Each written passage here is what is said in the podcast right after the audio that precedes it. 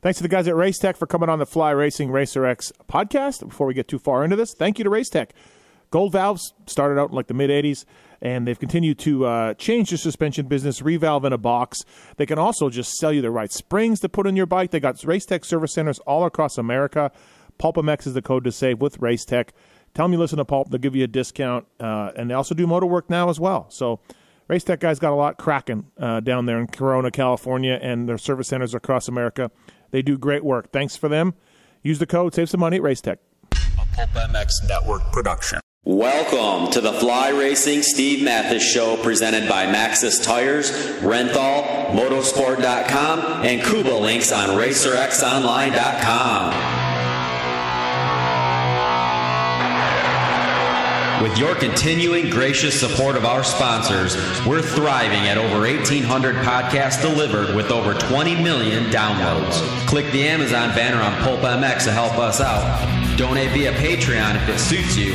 And as always, enrich your moto lifestyle by working with the sponsors who support us.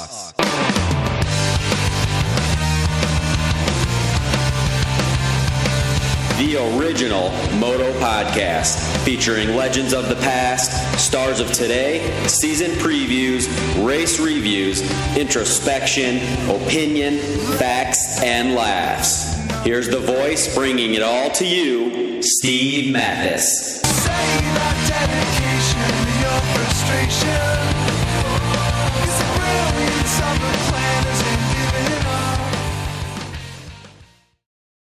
Welcome, everybody, to the Fly Racing Racer X Podcast, twofer edition today. Really, thanks for listening. Appreciate it. Tell a friend, subscribe, all of that. We've been doing it since 2008. It's how long we've been doing these podcasts. We're going to keep them going. So, thank you to the folks at Fly Racing. Fly Racing is excited to celebrate the 25th anniversary and introduce a 2024 lineup. The new look and, and feel signified, signified a pivot for Fly Racing, a step out and a step up. Led by the new Formula S helmet powered by the Fly Smart app, Fly Racing continues to push the boundaries of product performance and design. They want to thank the loyal, loyal dealers and customers for 25 years and looking forward to the next 25 and beyond. FlyRacing.com, at Fly Racing USA on social media, and follow the athletes uh, and the events across the board over there at Fly Racing USA. So thank you to the folks at Fly Racing. Really appreciate it. Uh, also, Renthal.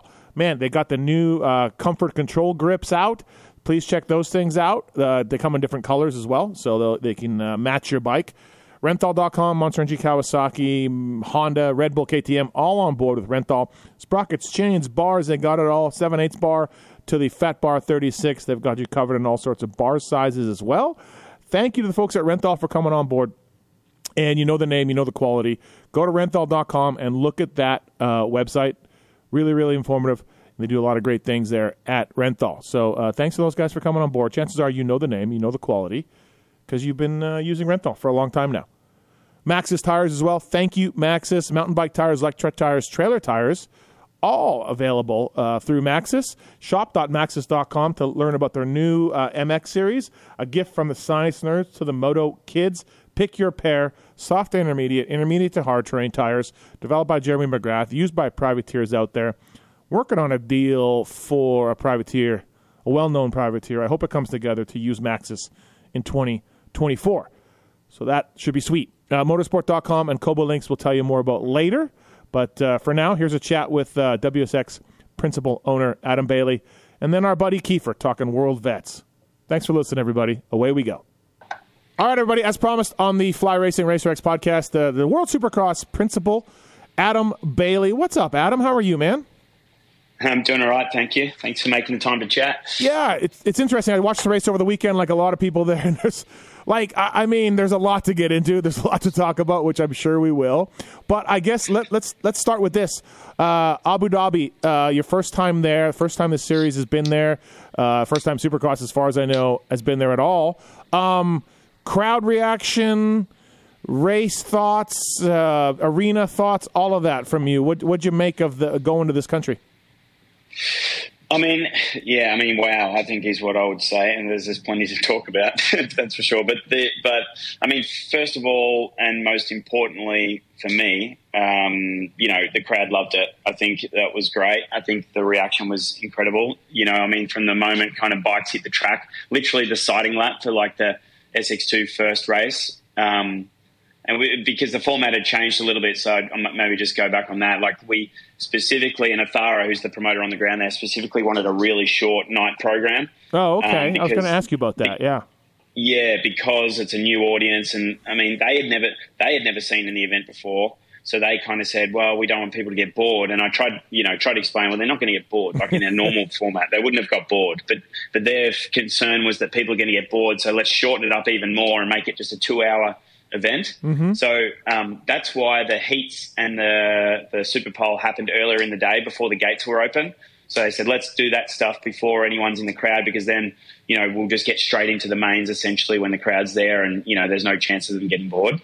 Um, so, so that, was- so we're kind of open to it to like, okay, let's give it a trial run. You know, that's what they think. They know the local audience, you know, um, so we'll go with it, which, you know, it was a little bit, it was a little bit odd for me, obviously, you know, like I'm used to seeing kind of the, the night start off with heats and then getting to mains and all that stuff. So, um, but that's why we did it that way. So then the first bikes on track that the, or, that the crowd saw, um, was the sight lap for the SX2 first main. Okay. And, um, I mean, they were just like going bananas on the first sight lap. And I think they saw Carl Webbs or something jump the triple and they Yeah, went yeah. bananas. and I was like, I don't know that they know that that it's just the sight lap. I, you know, I don't know that. I mean, it said it on the big screen, but Yeah. you know, I don't know if we're really clear that like, Right. you know, take it easy, guys. We're not even into it yet. So they were going bananas. So, you know, I think, you know, from that side of it, from the entertainment aspect, like I had a lot of people, like I brought, there was people there that had clearly never seen super. I mean, they hadn't seen Supercross or motocross before at all, like no experience whatsoever.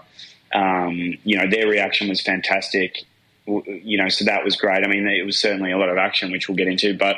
Um, so that side of things was positive. The venue choice, I mean, it was always going to be for us. We didn't have a say in that. Ethara is the promoter, um, and how these kind of things work is that they basically say, you know, we want to bring the event here. This is where we're going to put it. We want to show this venue as a multi-purpose venue. Um, I thought it would be. I didn't feel. I didn't expect it to be as tight as it was. You know, we, um, and there's you know reasons that the track was you know probably not as good as what we would have liked as well. I mean, I don't know if you saw any of the thing uh, you know things on social, but essentially we had. Um, I mean, when you go to these countries, there's curveballs. You go to different countries, there's curveballs that we just don't experience at home. And one of mm-hmm. them there was that the equipment that turned up was just like incredibly substandard. Yeah, I heard, know, it, heard it, it broke, right? It all broke? I mean, they continued to break. Is like the very first skid steer that turned up was like, I mean, it looked like it had just been out in the sun for like 30 years, and it was just like, and the, and the truck builder was like, we can't work with this. And then they had a, I think a seven and a half ton es- excavator. Um, was the other machine. So no, you normally you'd have twenty ton excavators and you know like a dozer. Like Yeah. we, pro- the, the thing is that we provided, we provide the list of equipment required. Like part of the deal and in the contract is, hey, this is all the equipment we need. You've and it's they their role is to supply the venue, the dirt, and the equipment. Um, and uh, so, but the equipment started turning up, and the, and this is you know Tuesday or something, and um, you know it's clearly substandard. And then at that point, they just couldn't couldn't find anything that, that was um, that was suitable. Like it just didn't exist there, or it's on projects, you know, Yeah. somewhere or what have you. That just wasn't it just wasn't available. Which that's just never happened before. So, um, you know, I've got to give credit to that the, the track crew because you know it would have been an easy time to really kind of you know get get upset about it and because it was clearly not ideal. And they and it took them twice as long to build the track just on the basis of the you know size of the equipment. But you know they kind of persevered and did the best they could. And um, so I, that didn't help for sure. I mean the size of the venue definitely I mean it's it's definitely small. But like we've had um, you know event uh, Open in Sydney before and and I don't think the uh, this uh, like it didn't feel as small as what this ended up feeling and I think that came down to kind of like um, you know shaping and and the size of the berms and um, Okay. some of the stuff that that that you know probably some better equipment would have helped as well you know like in building they build the whoops with skid steer you know like it's Mm-hmm. just not you know what you would normally do you'd use like a dozer or a you know a loader or something Yeah. much bigger Yeah. um, so that didn't help either. So there's a couple of contributing factors there that you know that certainly not ideal. That's for sure. Well, I mean, look, it looked a lot like Bercy to me uh, in the tightness and everything else, and you know, was it a supercross track? No, but um, we've seen great racing on t- tracks like that, and you know, people wanted to come online and bash it a lot, and I'm just like, okay, well, it's it's an arena, it's uh, it's arena cross basically, and it honestly looked okay on TV. I know there were a lot of problems behind the scenes, you know, because the JetWorks guys are you're using the JetWorks guys to do the tracks, and I kind of know people that know them, and I knew this kind of stuff was going on, but um, Yeah. ticket sales, how were they? They looked looked all right. Yeah, really, really good. Yeah. I mean, in that, in that, I mean, I think there was there was a little over seven thousand people there. Um, like in that part of the world, it's that's big, you know. Mm-hmm. Yeah. Um, and for a first time event, that's big. You know, they don't, you know, they don't. Um, I mean, clearly, of those people, I mean, there would have been hundreds that actually knew what they were coming to see. Yeah, yeah, right. so, so, you know, I think so. That is really positive. What, what was fantastic, and and um, you know, Ethara and the people there were really positive about it as Mm-hmm. well to see that. Um, a lot of it came at the last minute, which was good. But um, you know, I think what was what was fantastic about it is a really diverse crowd, like super diverse. You Mm-hmm. know, like you just saw people from all countries. A lot, I, I thought it may have just been full of expats and kind of Yeah, you know Brit- British and British Americans, Australians, and things. But it actually was there's quite a lot of local people and a lot you know wearing the traditional kanduras and all that stuff, which I thought was really cool because I just thought you know um, it's sort of breaking down barriers of these people that clearly would not be interested in this normally. Um, so I thought that that that was great, and then to see them being so positive and into it, you know, was exciting as well. Yeah, I, w- I would guess the same thing because there's a lot of foreigners that live there, right? And um, I think you were going up against a Bryan Adams concert, by the way, same night. Yeah, Um, yeah, so, we were. So there was that too going on. But um, yeah, I would have thought there would have been, you know, not so many locals there. So good to hear. Um, good to hear that there was. And do you see yourself, you know, sorting out the equipment issue and going back? Was it a success that way?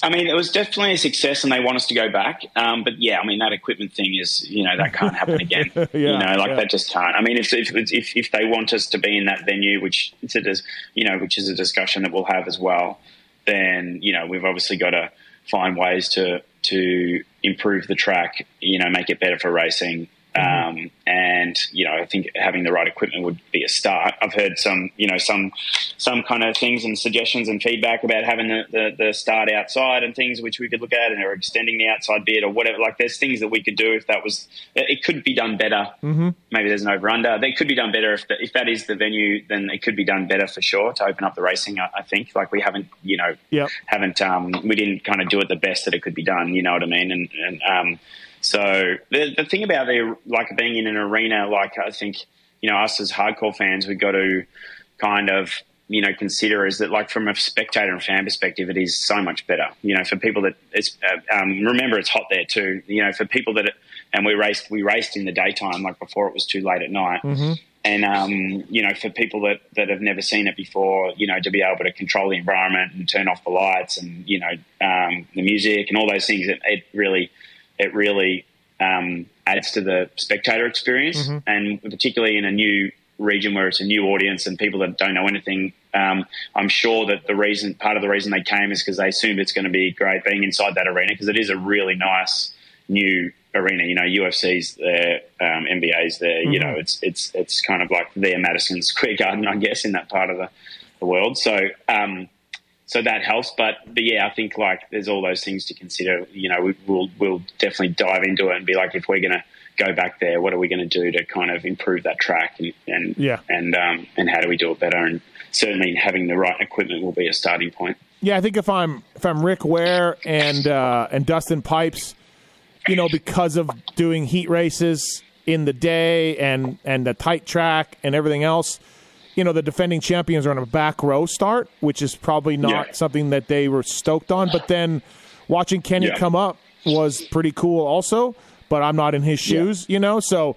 I don't know. I Yeah. could see some teams being like, "Hey, man, we can't have the number one guys in the back row because of track design, poor start, and then track design." You know, so uh, I see. Both sides of that part of it.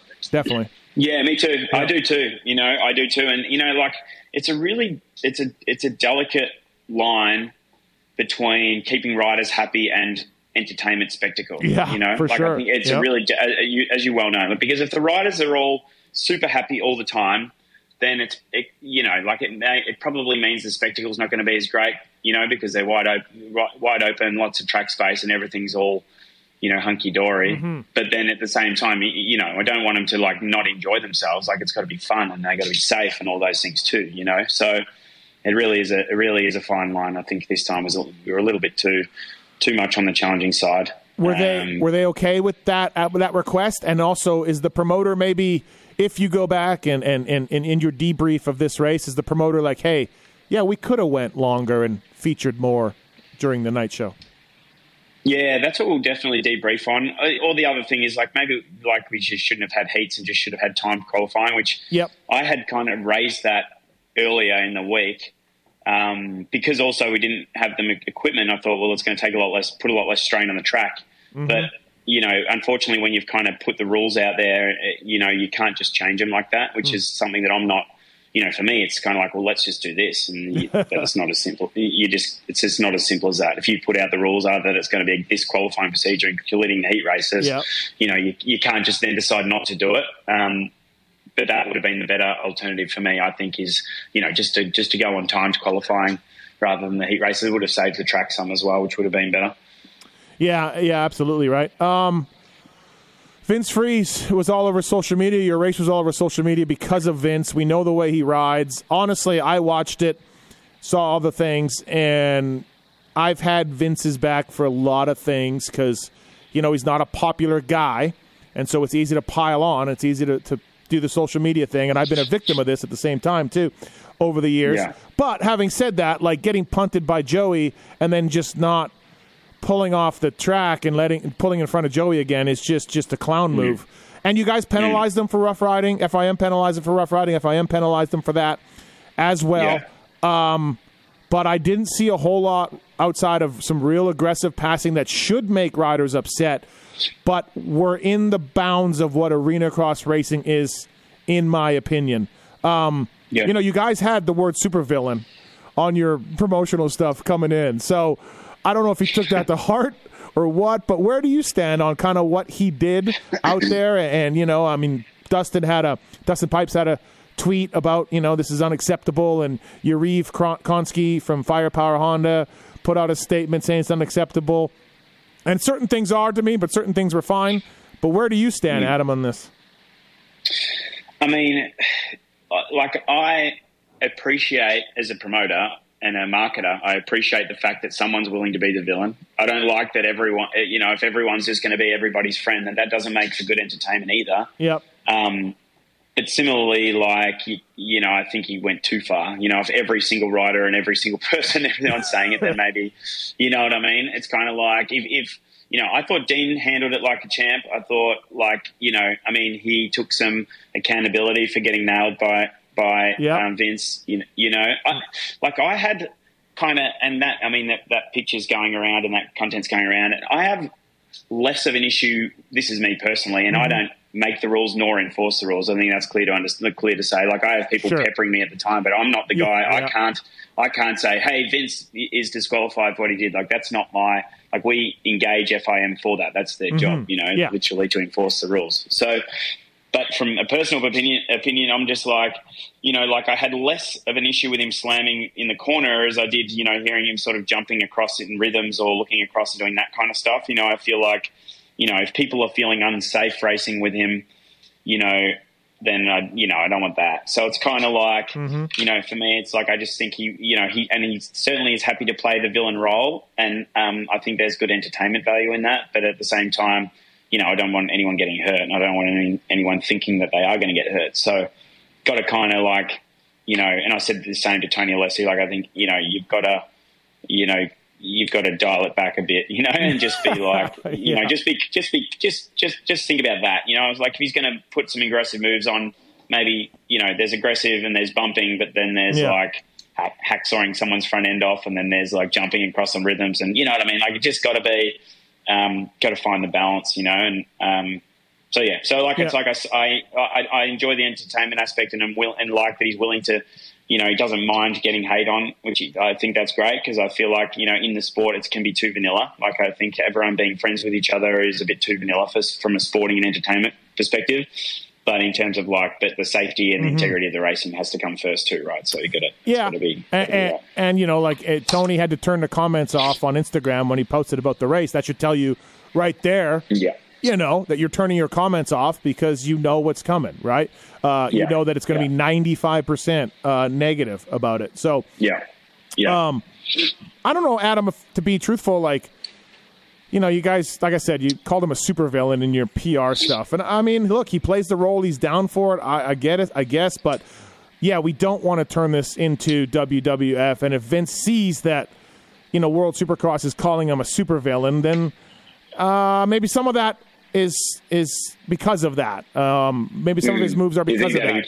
I don't know. Do you think that? uh, So that's. I mean, that, that's interesting though, right? Because I would have thought if that someone said that about me, I'd be like, "Holy shit! Like, man, Right. what am I?" Yeah, I'd be like, oh, going to dial it back a bit, I know. and like, and if, it, if that's not his reaction, then you know, I mean, that's you know, and that, that tells you something, right? Um, yeah, and I'm I not, mean, I'm not in his head, so I can't say for sure. But to me, like eh, maybe there's a chance he read Supervillain from World Supercross and was like, "Oh yeah, watch this." I don't know. you know. I don't know. either. Um, I don't, I don't. I don't know either. But it's definitely. Yeah. You know, like I said, uh, you know, don't expect everyone to love everyone, and don't want everyone Yeah. to love everyone, and want rivalries, and want you know confrontation, and want all those things, but don't want it to be you know to the point where it's a detriment to Yeah. to to the credibility of the racing, which unfortunately it's it's gone a little bit that direction. So yeah, we gotta, it it we got to fix that. and he got penalized. You know, he got penalized twice. You know, so there is Yeah, some of that, and I imagine you know he's going to be on a short leash for for the final round. But you know, his interview was also like his interview was like, yeah, you know, I'm DGAF, you know, and, and here I am. So Yeah. there's some of that, right? So Yeah, yeah. I think that yeah, it will it definitely will be a you know a short leash. And again, I I, I can't influence the rules as such or Mm-hmm. whatever, but I can definitely give feedback like everyone and be like, hey, like you know, yeah, this has gone too far. You're going to have to keep an eye on this, and and and and that will definitely be happening at Melbourne. We don't want any of that again. yeah, You know. no, And absolutely. it'll be different, different on a more open track too. Like obviously, in in that those kinds of um, arenas and, and a tight track like that, then you know it promotes itself to that kind of that kind of racing a lot more so than a, than a big track. Yeah, absolutely. Um, I understand that you're either one of your investors or both investor guys that you had spoke about last time we had you on the Pulp Show were there at the race. What was uh, what was their feedback? What was the thoughts from them, or or and all of that for you? Yeah, they, they were there. Um, Juan and Carol were both there. Were there for a few days. I mean, they loved it. They had never seen, you know, seen Supercross before. I mean, and they believe in the sport. They'd obviously looked at the content, and done their research, but Yeah, yeah. you know, I think they were blown away, you know, by the riders, you know, and and and just to see it in person, they were certainly sort of blown away, and I think left more encouraged for sure about the, you know what it is that we're trying to build, and mm-hmm. and I think that you know that was probably one of the great takeaways. I mean, let's be honest. If you kind of go to it, and we, the same thing happened when we went to the UK the first time. Like, if you we go to the, one of these new regions and the crowd are just dead silent, and there's no interest and there's no excitement, then you know we'd be like we've got a dead duck. You know, like there's no we Yeah. the business is done. You know what I mean? Like we could have easily walked away and just been like, man, like no people showed up, nobody enjoyed it. That's that. You know what I mean? Um, and so that isn't happening, you know, and so we're, we're proving, I think that they're, they're, I think the weekend particularly proved that there's opportunity. I mean, if you can go to a, you know, a, a Muslim country that has no interest in dirt bikes whatsoever, or no, not no interest, but no experience with dirt bikes or motocross whatsoever, and then Yeah. entertain them like that, and then be so excited by that, I think just tells us. I mean, they've got to be the hardest. I would have thought the hardest to to um to convert, you know, or, or one of. So, you know, I think they, you know, from a business standpoint, um, you know, everyone was su- super encouraged, despite the fact. I mean, they're not across all these other things that we're talking about today. You know, that's not their No. not their problem and not their interest. So, from that, from the entertainment pe- perspective and the crowd reaction and the and um, and all of that, they they were really excited by. it. I heard some rumors behind the scenes that there could be. I know the team signed a, a contract uh, for a certain number of years, and there was a financial incentive paid out last year, and, and I understand something this year as well. But do you anticipate the, the, the charter teams changing at all for next year? Do you anticipate uh, welcoming some new people in, or, or having some people pull out? Uh, I really don't know. I really couldn't tell you. I think um, I think there's definitely a desire from our side to um, to try and make sure that the the and this was discussed with the team owners that to try and make sure that the teams that are performing um, are incentivized correctly, you know, and to, to look at the um, the remuneration um, kind of package and to make mm-hmm. sure that the teams that are performing and the teams that are investing in their athletes, etc., are remunerated. So, through if it's like a team's prize money package or a championship prize money or something along those lines, yep. like there's a desire there to relook at it. I think them them all being paid the same amount of money to turn up, you know, isn't necessarily fair because you've got some investing a lot more than others. Um, and you know, I mean, the goal is to obviously make sure that you have the best talent and you have the best teams involved and things. So mm-hmm. it, it, we kind of just have all just said like, let's get we'll get we'll get through Melbourne, um, and then you know, and then reach out to all the teams yeah. and kind of discuss moving forward what what we think is kind of like a suitable, you know, um, a suitable approach to make sure we achieve that. So. And some, some may, everyone may love that. Nobody may love that. Mm-hmm. Um, or it might be somewhere in the middle. I really, I really don't know.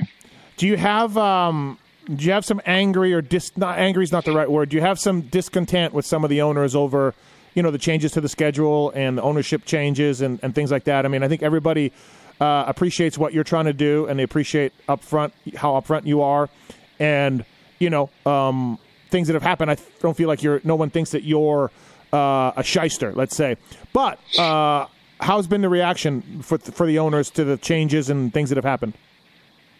Uh, look, it's mixed. There's definitely frustration, mm-hmm. which I can understand. You know, I think I can definitely understand it, and um, you know, I think uh, you know, all I can say is that we've, you know, we've kind of been working really hard to kind of overcome those challenges and make the changes necessarily and take take the feedback on board. Mm-hmm. Um, but it's it's mixed, you know, and I think it's it's mixed often when you see that you know the guys that have invested the most probably feeling the most pressure, and that's understandable too. You know, mm-hmm. um, so yeah, I think it's mixed. I think I like to think that um, I've been approachable and as upfront as I can be. But in saying that, I mean, there's things that I you know can't talk about at all times. You know, I can't tell them everything about the inner workings of the business. Like that's, mm-hmm. and and I think you know sometimes being open has has come at a detriment. You know, when things get out. yeah, you're like, oh you shit, know, right?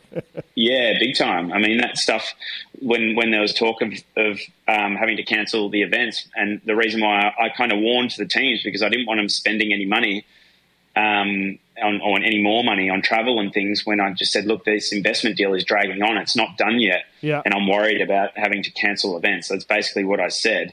And then next thing it's out in the media. And then, I mean, that nearly cost us the business because, because, um, you know, Ethara as a promoter in Abu Dhabi, obviously they, they freaked out because yeah. there's all this media out there about, you know, the, about us, um, canceling events and the rumors that the business is going to shut down and all this stuff. And so that, nearly cost us the event, which nearly cost us the business. So it was like, you know, all those things. So I kind of like, you know, learn a bit of a lesson there, you know. Yeah, and in the end, you were like, man. In, the end, you were trying to be a good guy and be like, "Hey, man, just don't spend right now." Yeah, yeah, yeah, literally, yeah, literally. And then I just got pressured by by one of the team owners in particular. You got re- really pressured, like you need to formally send something out rather than just tell people on the phone, which I was doing.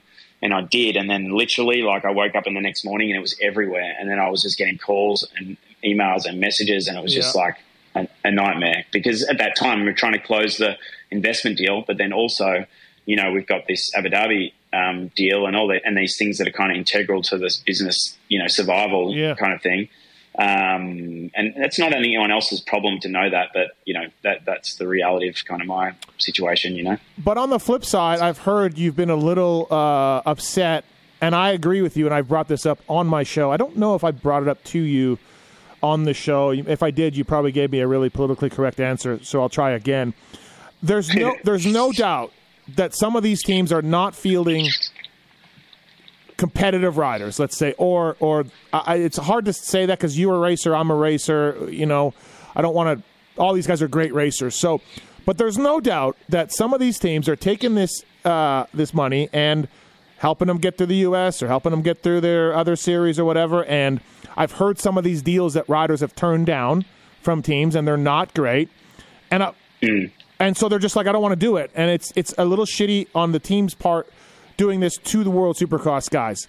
Now, having said that, how can you enforce that, or how can you make a minimum speed requirement, or or whatever? Because I do feel for you in some of that way. There is no doubt, not all these teams are putting their best, their, their best foot forward in this.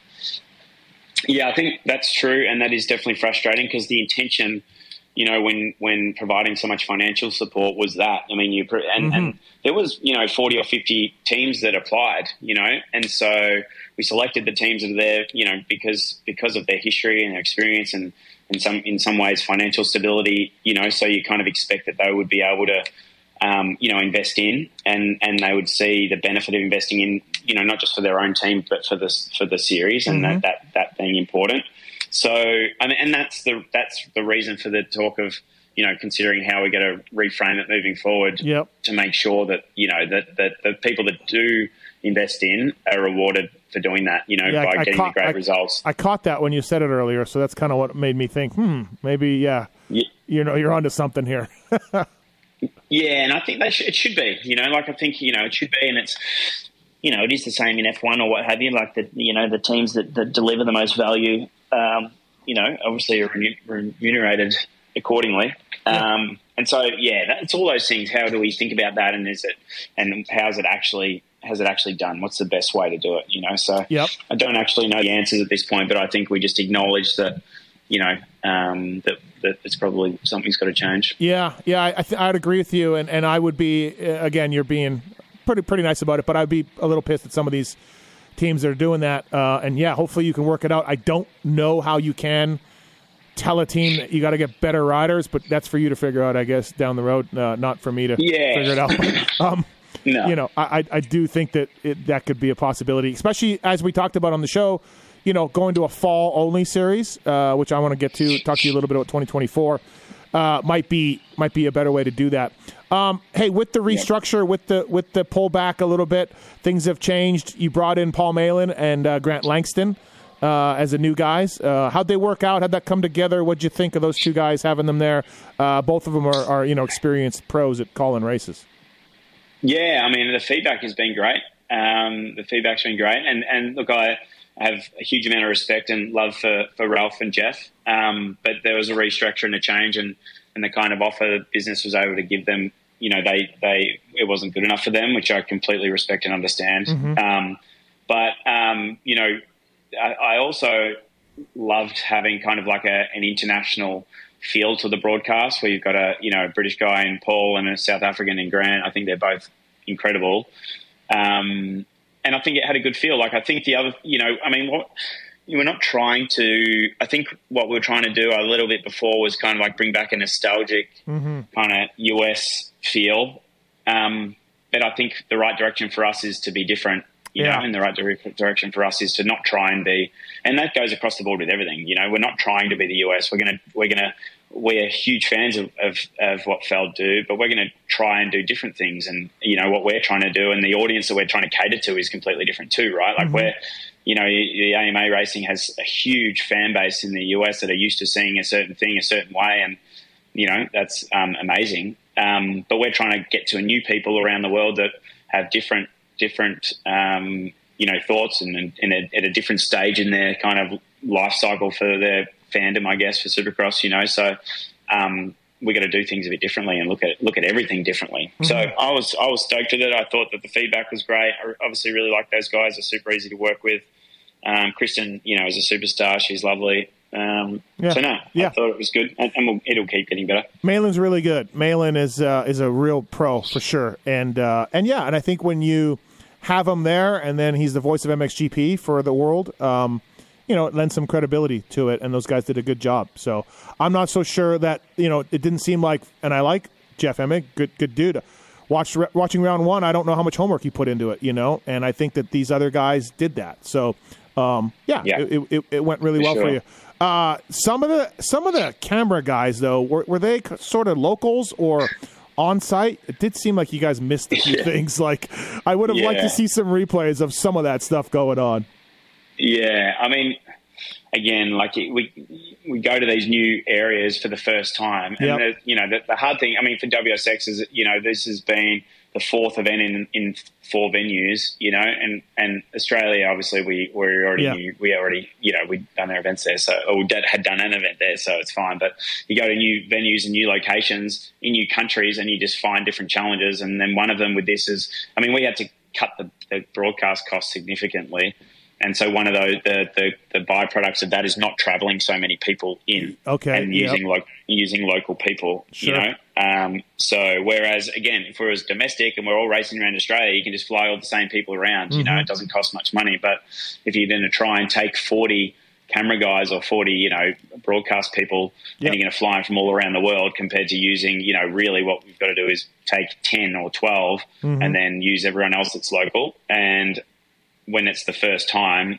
there's a risk in doing that, and Yeah. we that we experienced that risk, and it, it bit us on a couple of in a couple of different areas. You know, one being some of the cameras, obviously. Um, one, another being communications. You know, the communications kind of went down at one point in that first 250 heat, and they kind of, kind of, I'm sorry, first 250 race, and they kind of, you know, Yeah. put the checkered flag out for the wrong guy, and Ah, it's just like, it oh my made god. me made me feel really well because AMA has problems with live timing all the time. So yeah, just it's a worldwide issue we have. I guess I don't know. It sure is, and you do think how many times, you know, we've you know, how many times we need to do this until like, will we ever get just do an event and be like nailed it? Like, will that ever happen? I don't I'm really not think sure. so. really yeah, I don't. I don't think so. Um, you I know. don't think so. I think that's wishful thinking. Maybe Yeah. that's you know looking for a unicorn, but Yeah, maybe. But anyway, that that was one of the things with that. Just Mm-hmm. like just just using local people and the UK. You know, there was a lot of people flown in, but some locals, and then um, you know. Um, in Australia, it's obviously you know all Yeah. Australians and people that have done the sport, and then that's quite easy. If we, you know, I mean, it depends where we go. I think as to the, the extent of those challenges. You know, but that was definitely definitely one. Uh, as I said, 2024. Um, you know, you're going to regroup with everybody. You're going to talk to everybody. Do you have a do you have something in mind for 2024? Number of rounds in the fall, things that you want to do. Is there anything you can kind of hint to us, or is that is it open book still? Uh, I think, like, I mean, the main thing is moving outside the US series, which which we should have done from the start. I think we'd spoken about. You know, like I think that there was the desire to get hit a number of races as opposed to the right timing, and the there was a number in locations, which was we need one in Europe, we need one in the UK.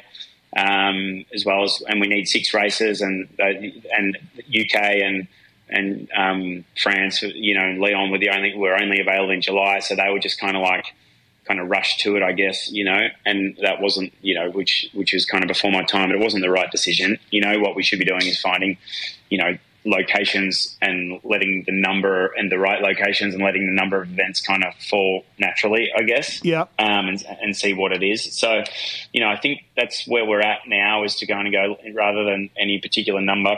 Let's make sure that we, we stay at that time of the year for now and, and um, make it easier for everyone and keep it a relatively short window and make sure the events we do do are, are kick ass. So, you know, I think I think if I was to guess, like I would say, not guess because we're obviously, you know, I mean, we're talking with a lot of locations, but I would say like a five to six round series is what I would expect.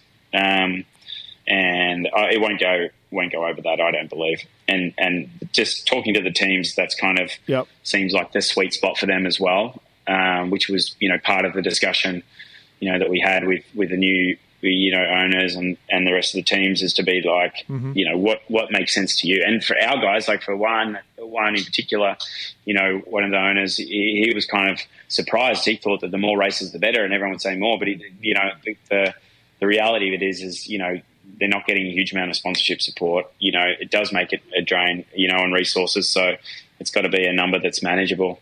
And um and that's kind of where we got to Do we look for you know the MXGP model in some of these countries where you can get some s- subsidies from governments? Do we are we is that hard to do? Is that is def, definitely something actively that you want to follow? I mean, it makes perfect sense. Uh, you understand Yeah. why MXGP does Yeah. it. Yeah.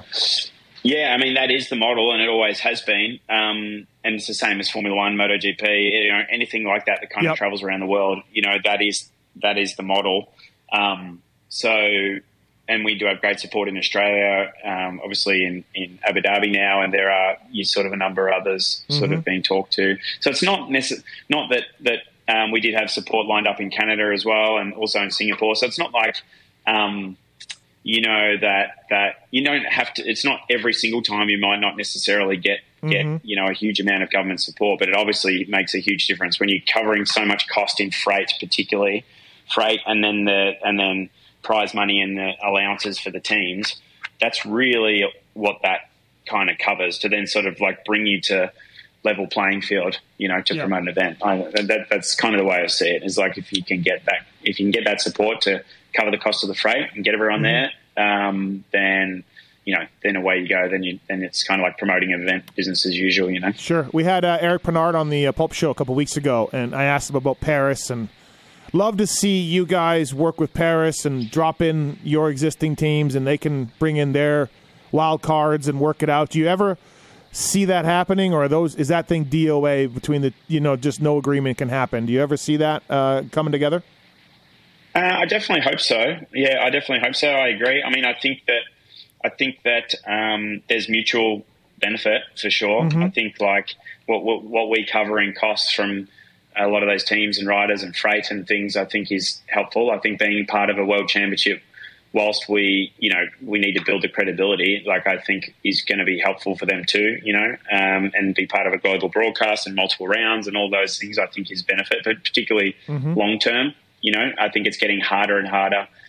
Um, and Eric would, I, I think, agree with me on this. And um, it's getting harder and harder for them to, you know, attract riders, you know, on a one-off basis for everyone. I think that's that's getting tougher. Yeah, and, absolutely. Um, And I think they've they've really kind of this year will be their peak in that, you know, because they kind of had the multi-year deal going with the Lawrences. The Lawrences just happened to have had, you know, the best year of all time, and um, so that's great. Um, but you know, to be able to replicate that again next year, I think will be really tough. So Yeah, they're not they're not they're not racing Paris for the same amount. There's no way. no, there's no way. I mean, what they, they yeah, what yeah, exactly, and Yeah. good on them for sort of honoring absolutely. honoring that. Yep. I mean, I think I think um, that's great. I think obviously I'd love to see them come to to race in front of their home crowd. Um, but you know, I think I, I'd love to see that alignment in the future. I think it'll be mutually beneficial, and you know, it's been an ongoing discussion for a while. So Yeah. um, we'll see. I think uh, I think it really would benefit both sides for sure. Um, it's just a matter of finding that negotiation point in the middle, right? That works. Uh, Exactly. Fly Racing Racer X podcast with Adam Bailey. Um, thank you, man. I think I got all my questions answered on round two of the series. You got uh, round three coming up in uh, Melbourne, and uh, yeah, Savatgy's got the points lead, which is kind of kind of cool. Like Kenny's the, been the best guy. I mean, dude, from the back row on that track, he was phenomenal. Um, Yeah. a- and, you know he's been the best guy. So with Joey having the lead and Kenny needing to get him, and that's yeah, you're set up for a spicy, spicy round three. I think. Yeah, certainly. I can't wait. I mean, Kenny Kenny put on an amazing show. I mean, I did have, you know, had people pull me aside. I, like I invited people, um, you know, that had again never seen Supercross before, and they were huge. I mean, Ken Roczen fans, like you know, by the end, you know, and and um, I mean, the crowd was super vocal for him again. Interesting because you know they don't know anything, um, so they could, you know, his performance you know, certainly, you know, made an impact. And he didn't, he, you know, I mean, it was terrible. It made it frustrating for him, but it was great for us as spectators, you know, to see what he did. And he did it clean. He made through, Yeah. he made so many passes cleanly, which I mean is super impressive. Um, and I mean, he made the show good for us in Melbourne last year too by getting a flat tire somehow, which made it exciting at the end. so, Oh, yeah, yeah, You know, yeah. Go, going into this one, who knows? Joey's riding great, and Joey's, you know, he's got himself a ride for next year, and he's got every reason to, you know, continue to perform well. So, um, aside from every everyone else that's out, Dean's riding awesome too. Like, I mean, I know, you know, Dean um, seemed to excel on that on those little tracks. I mean, the Adelaide Australian event um, a few weeks back. I mean, it, that was tiny. It was even smaller than. Uh, it was quite a bit smaller than on the weekend, and he he um, was awesome there. So I mean, he's in good, really good form. It'd be great to see everyone on the full size track in Melbourne, and um, yeah, who knows what's going to happen. Yeah, it's great to see Dino. He's such a good dude, as you know, and he was so frustrated with some of his uh, some of his riding in the last little while. You know, um, Yeah. it's, uh, the super motocross and all that. So good to see him. Yeah, get back. You know, to the Dino that we know and love. Totally. Uh, And sh- shout out to Sarah, his partner. I don't know if you saw, but she, I mean, she, she's filming him for his, for his, you know, his, His- tube. his vlog, um, yeah, with a ba- with a with the baby hanging off the front of her. You know what I mean? Like it's Ewan is their little one who just turned one, fell, Yeah. falling asleep, hanging off their front while she's filming him for the tube during the podium. I mean, we got to you know, get the we got to get the views, bro. We got to get the views. Yeah. yeah, uh, what a family unit. Those yeah, it's legends. awesome. No, it's it's really cool to see for sure. And I mean, again, I was sitting here getting texts from people that were there, watching the social media, just all of this, and it was just like, I'm like, this oh, thing man. seems amazing. This race seems like Yeah. lots going on, you know. So, Oh yeah, and it had happened from the from the day before. Like Dino and Vince had, you know, had words the day before. You know, so it was long before even racing had started. There was already, you know, Yeah. so much tension. yeah, yeah. And you know, I, I was kind of like, oh, this is going to be great. And then it probably just, um, like we said, spilled over a little bit too much. So Yeah. anyway, we'll, Yeah. we'll see what happens in a couple of weeks' time. It's going to be, it's certainly going to be, um, going to be interesting.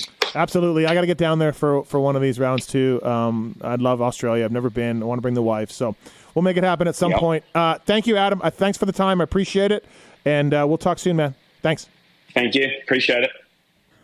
All right, everybody. That was Adam Bailey on the uh, Fly Racing RacerX podcast, and uh, thank you to, by the way, to uh, Fly Racing and Renthal and Maxis, also Kouba Links and Motorsport.com.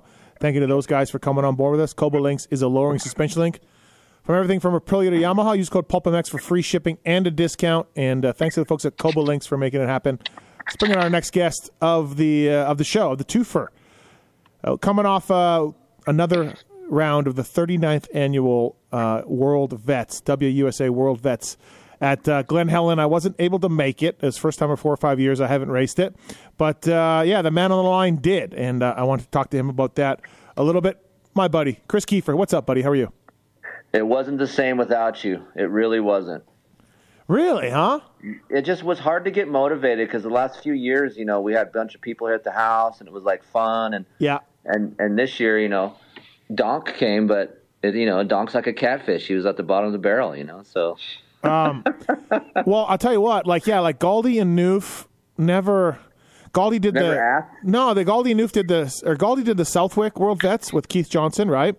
And he was always doing that. And Noof never really mentioned anything. My buddy Trevor was supposed to come down, but he had an incident at the uh, Millville ride day. Um, right. and then in the past, Randy has come down. Randy Richardson has come down to ride, and yeah, I Yeah, feel- dark side come down yeah, before. yeah, yeah. I feel like there wasn't much buzz. Like, obviously, I've been riding much. My arm was sore, but on top of that, like there wasn't a lot of buzz from other people about coming out. You know? Yeah.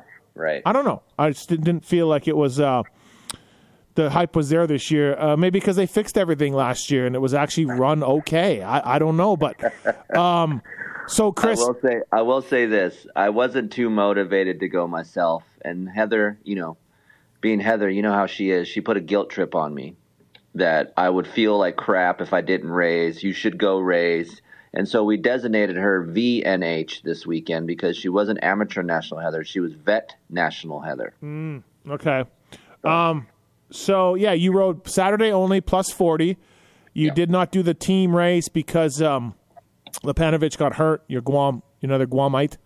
Um, hey, uh, and also too, it did look like a bunch of dudes from Canada were there. Like a lot of effort from from some Canadian people.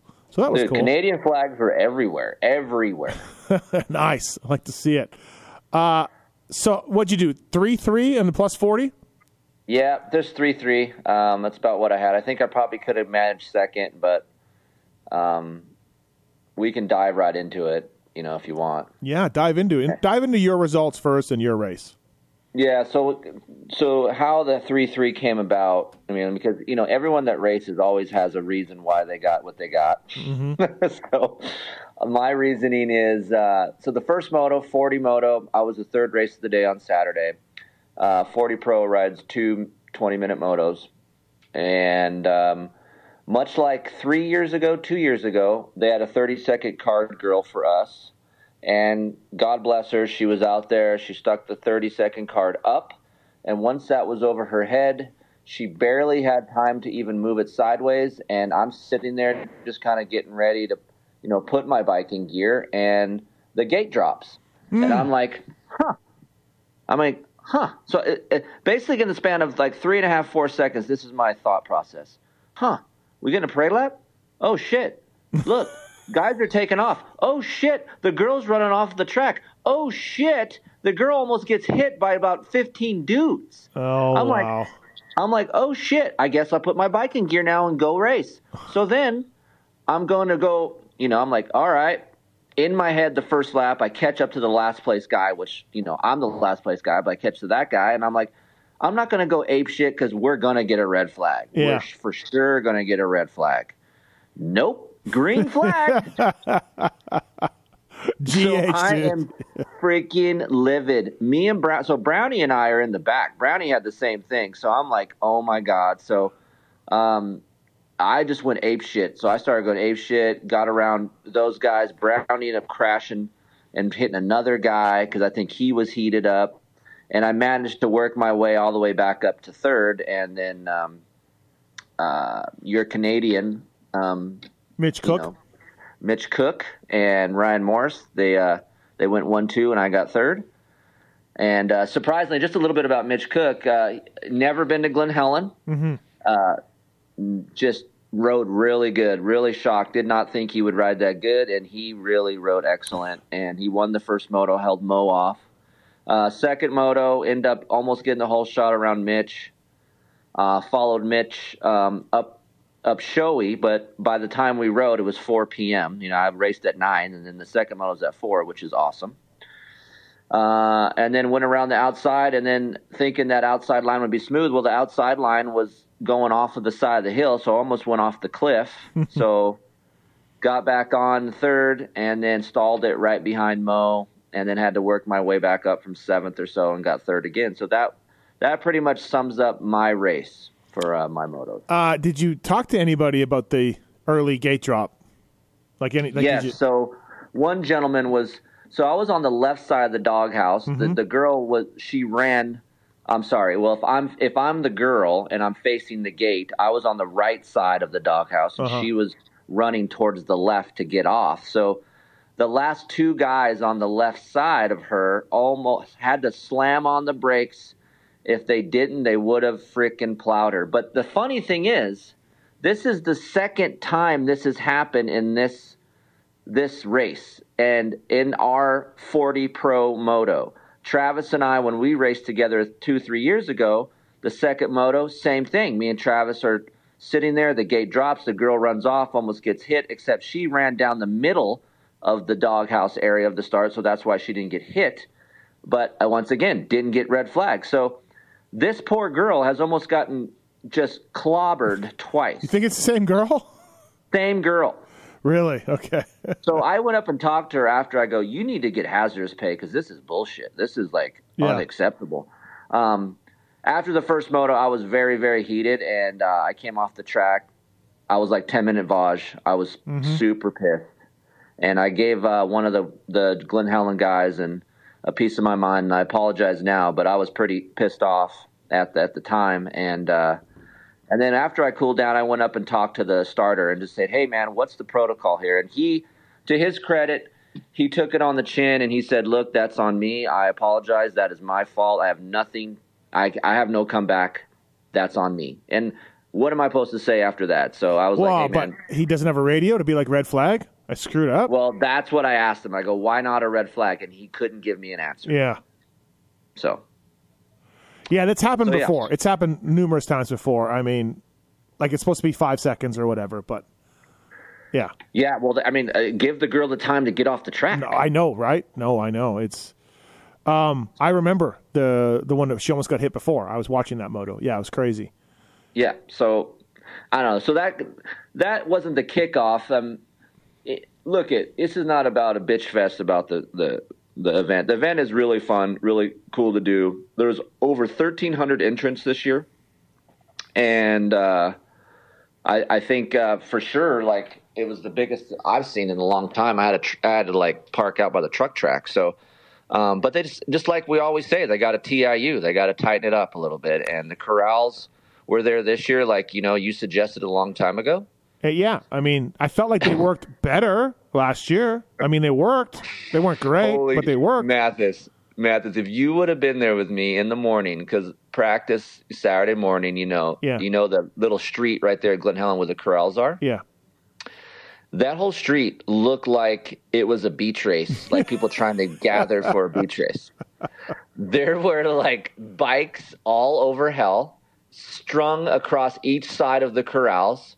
I sat up near the start, just kind of sitting there waiting for my next practice. I go, I got to take this in because I know people are going to lose their shit. Because there are guys a quarter mile deep in the sea of vet riders that need to go to practice three. Practice three took off. So mm-hmm. some of these guys back there are flipping the fuck out and revving their bikes. Some guys can't hear them. So I'm watching this guy creep through the sea of vet dudes. And I'm following him along, and he's bumping guys' rear wheels and revving his engine. And he's just like, I got to get going, right? Yeah. He can't get through. So he bumps this one guy, doesn't even know this what's going on, bumps him. He ends up falling over to the side into another guy, like, a, oh. like Pee Wee Herman's Big Yeah, yeah. Adventure, you know? And like that guy goes into the Next- easy up yeah. of a of a vendor and just screws up the easy up. And I'm like, oh my God. And then they start fighting and yelling. And I'm like, wow, vet nationals, here we are. Just Catch the catching- fever.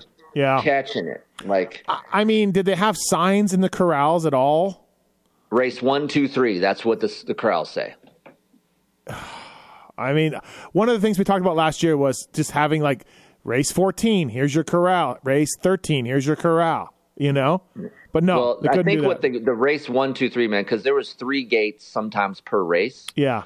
So it meant to be like, hey, if you're in staging, gate one, gate two, gate three, right? Which in my race, it was fine. I got right up, no problem. But when there's 40 man gate times three, you got a lot of dudes up there, right? Yeah. So it, it, I seen it worked better during the racing and practice. It was a shit show.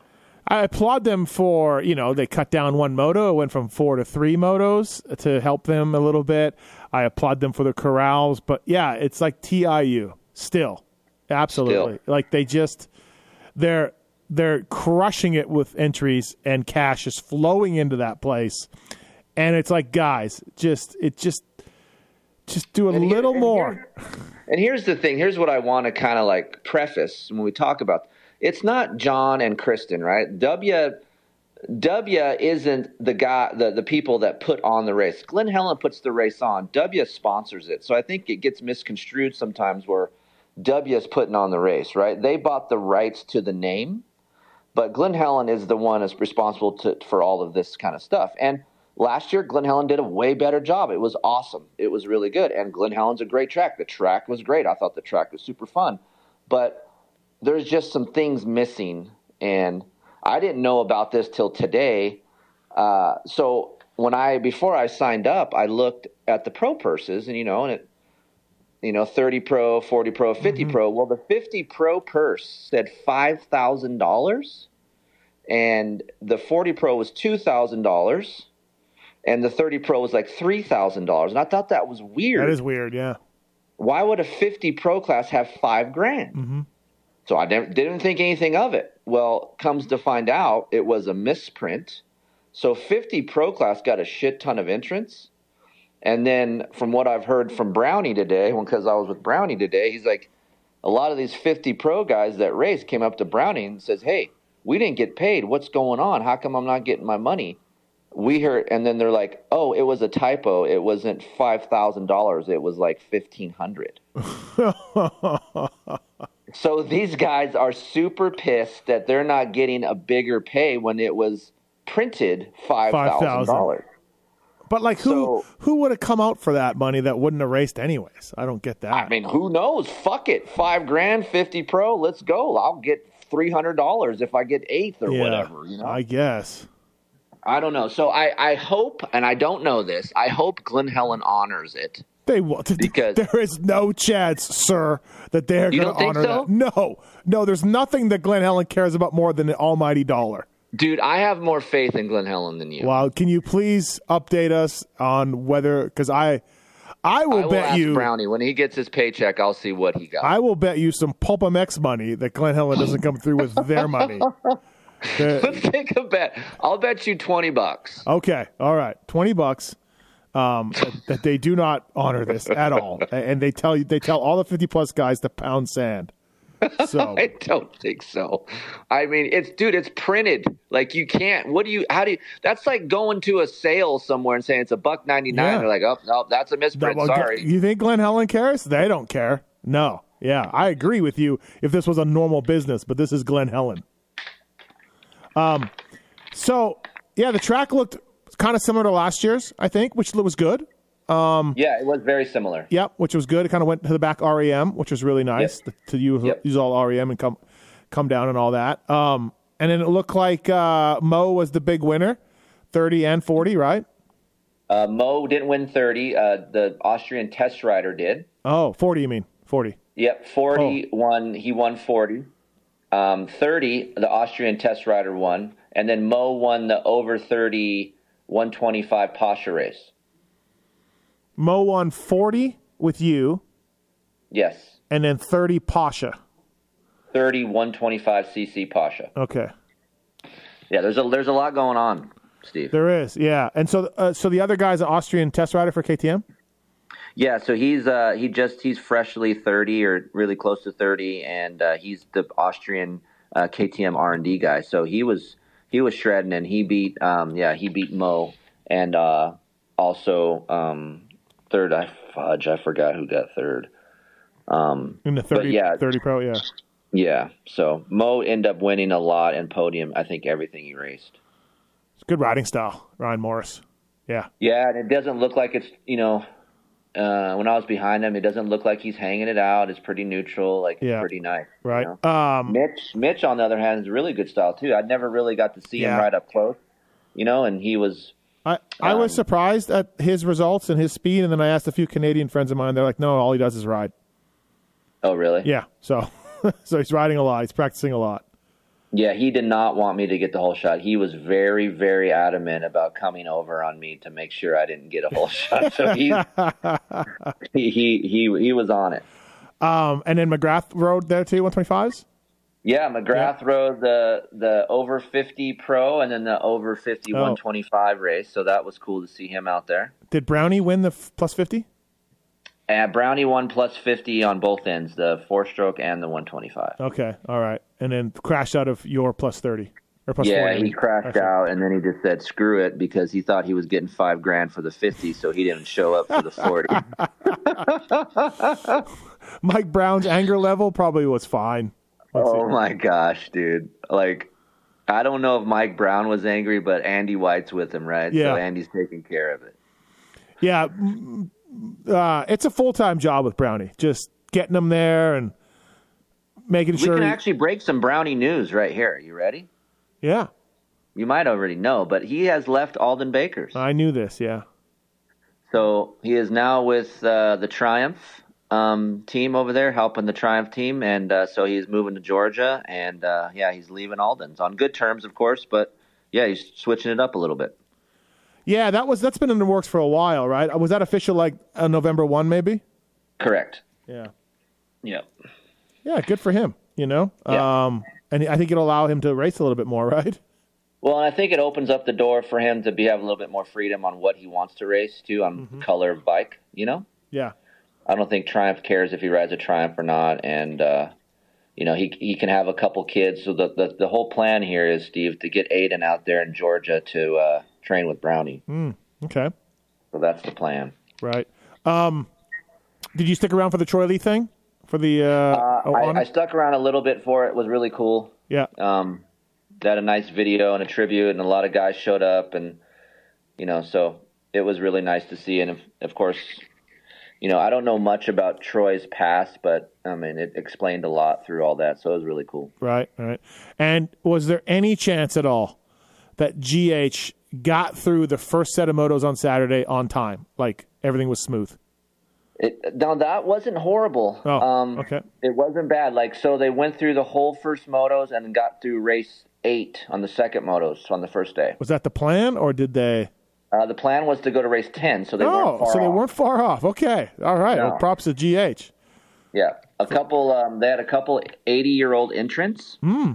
Um, so that took a little bit. Uh, one guy fell, and they had to get him off the track 'cause he was on the side of the hill. But uh, from what I can tell, and I didn't stay all day, you know, Sunday, but um, no one majorly injured, so that was nice. Yeah. I felt like last year there was a lot of ambulance trips. I don't know yeah, why. not not not many. I think I heard the ambulance once, and that Mm-hmm. was on Saturday, but I don't think that was that big a deal. Okay. All right. And uh, But overall, you yeah. know, it it it uh it wasn't as tight as it was previous years. I think they they missed some things, you know, and Mm, they had odd. a couple uh double white flag moments out there where guys were pulling off thinking it was the checkers and people are yelling at them to go back. So they're doing donuts in the pits to get back on the track and race and you know, just just the shit sometimes. You're Yeah, like, ah, yeah, great, just- good time. I always just put myself in the mind of like a guy all the way from Australia or all the way from Canada or all the way from Florida to race the world vets they've always heard about. And they show up and they're just like, what is this? You know, like what kind of Mad Max Road Warrior race is this? Just, you know, I thought it was funny. There was a you know a lot of guys asking where you were if you were coming, and then there was a guy on a, on a race that I was watching my buddy race in. Uh, he actually did bring a pickaxe because we always talk about pickaxe, right? Yeah. And uh, and he's like, Keefer, I got the pick. So he was pickaxing his buddy's gate. He just freshly prepped it with a pickaxe, and I and I wish I had my phone with me. I was going to take a video of it. uh, Galdi would have loved that. Yeah, Galdi would have Yeah. absolutely loved that.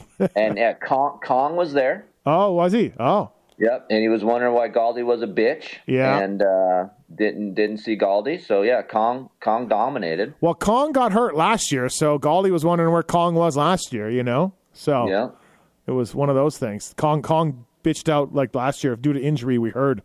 Because he, he's Uh, yeah. Australian, right? I think he's Australian. yes, Aussie. Yeah, he's Aussie. So we heard through the grapevine that Kong was hurt and couldn't couldn't come last year. So Yeah, well, Kong was was working this this year. So oh, okay, all right, we could have had another Kong Galdi battle. uh, how did how did Donk enjoy it?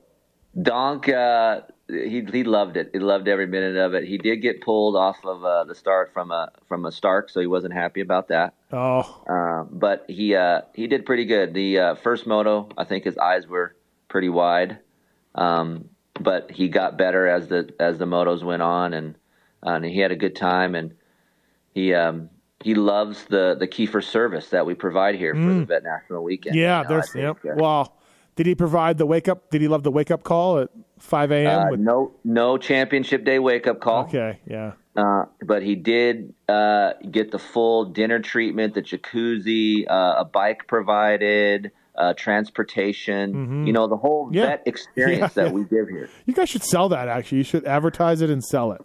There's going to be two spots open next year. I think I'm going to open two spots for two lucky guys to come here and have Yeah, a and then you just- experience. Let the cheese harden and all of that. Yeah. Yeah, Cheese Harden and Heather walking around in booty shorts and a, and a, and a tank top. It's it's a good time. here. Yeah, yeah, it's a full Keefer experience. You should. I, I don't think you should raffle it off. You should sell it because people would people would love it. Um, Just rank it up. But he shouldn't be mad if Stark beat him off the line. I mean, if Stark off the line is going to beat a lot of bikes. So, um, I mean, 80 horsepower. So yeah, exactly right. So, I mean, I don't um, think you need all that. well, good times. It's a world vet. Well, so next yeah. year, are we going to come back next year? Can we get it going next year? I don't know, man. I, you know, like uh, like I said off the top, part of what makes that experience is is you know Randy and Noof and Galdi and Fireman Dave didn't even race, right? So No. like Yeah. it, that's what is always uh, TP raced one year when we were there. Like it seemed like it was nobody was excited for it, and that's what we we got to get the hype going to get more excitement. You know? I think it's a lot of people were busy. Like I was super busy this year leading into it. I was burnt out, but Yep. you know, uh, I, it's 30 minutes from my house, so I don't want to have FOMO. So I, I got to do something. what about twenty four hours? That was the week before. Yeah, that's what we should think about. Twenty four hours. I'm I'm in. So I was trying to do it, you know, do all this 24 hour talk and do it, but Yamaha didn't have their new FX out yet. Mm. So I think next year we're safe. JT's asked about it even. Stop. Yeah, he really has. You can't. You, he can't be trusted with that. I'm just saying. He's he said, "What about 24 hours?" And so Stop, JT. Stop it right now. Get out of here. I feel like JT would be a lot like the cat. I, Just all hyped up, and Yeah. then by midnight he's just out. yeah, I feel like JT might do that. I don't know. Maybe Hey, not. hey, do you think you think anybody would uh, ride my spot for me? You think anybody would want to ride my spot? Oh man. Well, listen, GH, TIU man, WUSA. T. I think it's Vets. because you weren't there. Maybe they you need to be there to, Yeah. to straighten it up. Yeah. Hey, the last time I went there to ride with you, only like a month ago or so, or whatever that was, uh, Lori there, who, who's a nice person, and she kind of runs Glen Helen. She didn't want to look at me. I think she's just disgusted with me. No, Lori's great. Lori's a great person. She she she can take it on the chin, and if it's all valid, they're Okay. fine. Like All right. I have more faith in Glen Helen than you do, Steve. I think they're gonna they're gonna they're gonna pay it out. Yeah, please keep us in the loop on this. Uh, let let us know. Yeah, I, got to got to got to figure this out to get to the bottom of paying paying this out. Um, all right. Well, sounds like quite a quite an experience, and it wouldn't be the World Vets without you know something something going wrong. Right. Yeah. I mean, we don't have it's you know we're 25 minutes in here. We don't have an hour and a half, but I mean, I mean it, it there was some issues. Was Kristen there? No, she wasn't. She was at EICMA, so she, I didn't even get to see beautiful Kristen. Unbelievable. What what a what a down weekend for you. Jeez. Yeah, it just it just wasn't the same. Like, yeah, it's just, just- sad. you saw John. That's it. I didn't even see John. Oh, jeez. Wow. Okay. I was parked in the north. You know how I do it. Yeah, I know. No, you're right. I do know how you do it. Yeah, it's weird. Yeah. All right, man. Well, hey, uh, Kris Keefer, thank you for uh, jumping on the line, giving our, our listeners a little update on uh, on the World Vets. Oh, hold on. Oh, World Cup, Canada, second and third. That's what you got. oh, nice. Okay. Well, now that there was no uh, Guamites there, you know, Guamites weren't there. Uh, Right. Italy, Italy took Italy, it, and then the, Italy, and then the two Canadian teams. I wonder So, who was there there, from. Italy. Uh, yeah, because I remember I don't remember them having a team in the past, so maybe just three dudes showed up. Um, oh, did the doctor ride? Doctor was there. He podiumed in the 50 uh, 125 class. Doctor. I'm sorry, no, just the 50 Oh. normal class. He podiumed. He beat Kurt Nicoll. Really? Yeah. The doctor, dude, just a legend. The doctor wasn't happy with me like a week before. I took him out at Glen Helen on accident. He wasn't. He wasn't stoked. Really? What what happened? this is Doug Dubach we're talking about, by the way, for people. Yeah. Uh, yeah, I just kind of like cut over to go the inside, and he was on the inside, so I just kind of chopped his front wheel. You're a bit dick. Too much. You're a dick. That sucks. Yeah. All right. Uh well, good times, man. Thank you for the uh, thank you for the recap. Appreciate it. Yep. And uh, and we will talk soon. We'll get you. We're, you're coming up for the pulp show. Uh, That's busy next week. Holy crap, we got a busy week next week. Yep. A Ray's wedding this weekend. We got A Ray's wedding. We got to talk about the food and get all that. I think we just make a podcast about A Ray's wedding. Yeah. Yeah, it should be great, and see who who who misbehaves the most Yeah, out of everybody's there. Probably probably be Ronnie. Oh gosh, you know he's gonna. Are, you- are you coming early? Or are you? What are you doing? Yeah, we'll be there early. Okay. Yeah. All right. Celebrate my friend Alex Ray getting married, He's all grown up, and Yeah. you're all grown up. and he's got a job now. Yeah, it's really really He's, something. and actually, he's doing a great job. He's, you know, asking me what I need and anything tested. Would you like a bag? Like, you know, he's, he's really, huh? Yeah. Wow, look at that. Great to see. Yeah. Great to see him grow up. And I guess O'Neill signed a big rider. I don't know if that's out yet. Yeah, Ferrandis, right? Someone pretty big. Yeah, Ferrandis. Yep. Yeah. Yeah. All right, all right, buddy. Sounds good. Uh, we'll see you this weekend for the for the wedding. Uh, thank you for the time on the um, Fly Racing Racer X podcast. Uh, appreciate it. Thanks, buddy. My pleasure. See you, Steven. See you.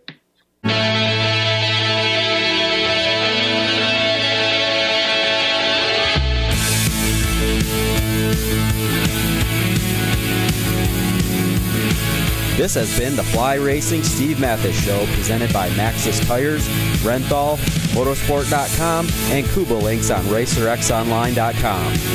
Thanks for listening and supporting our partners.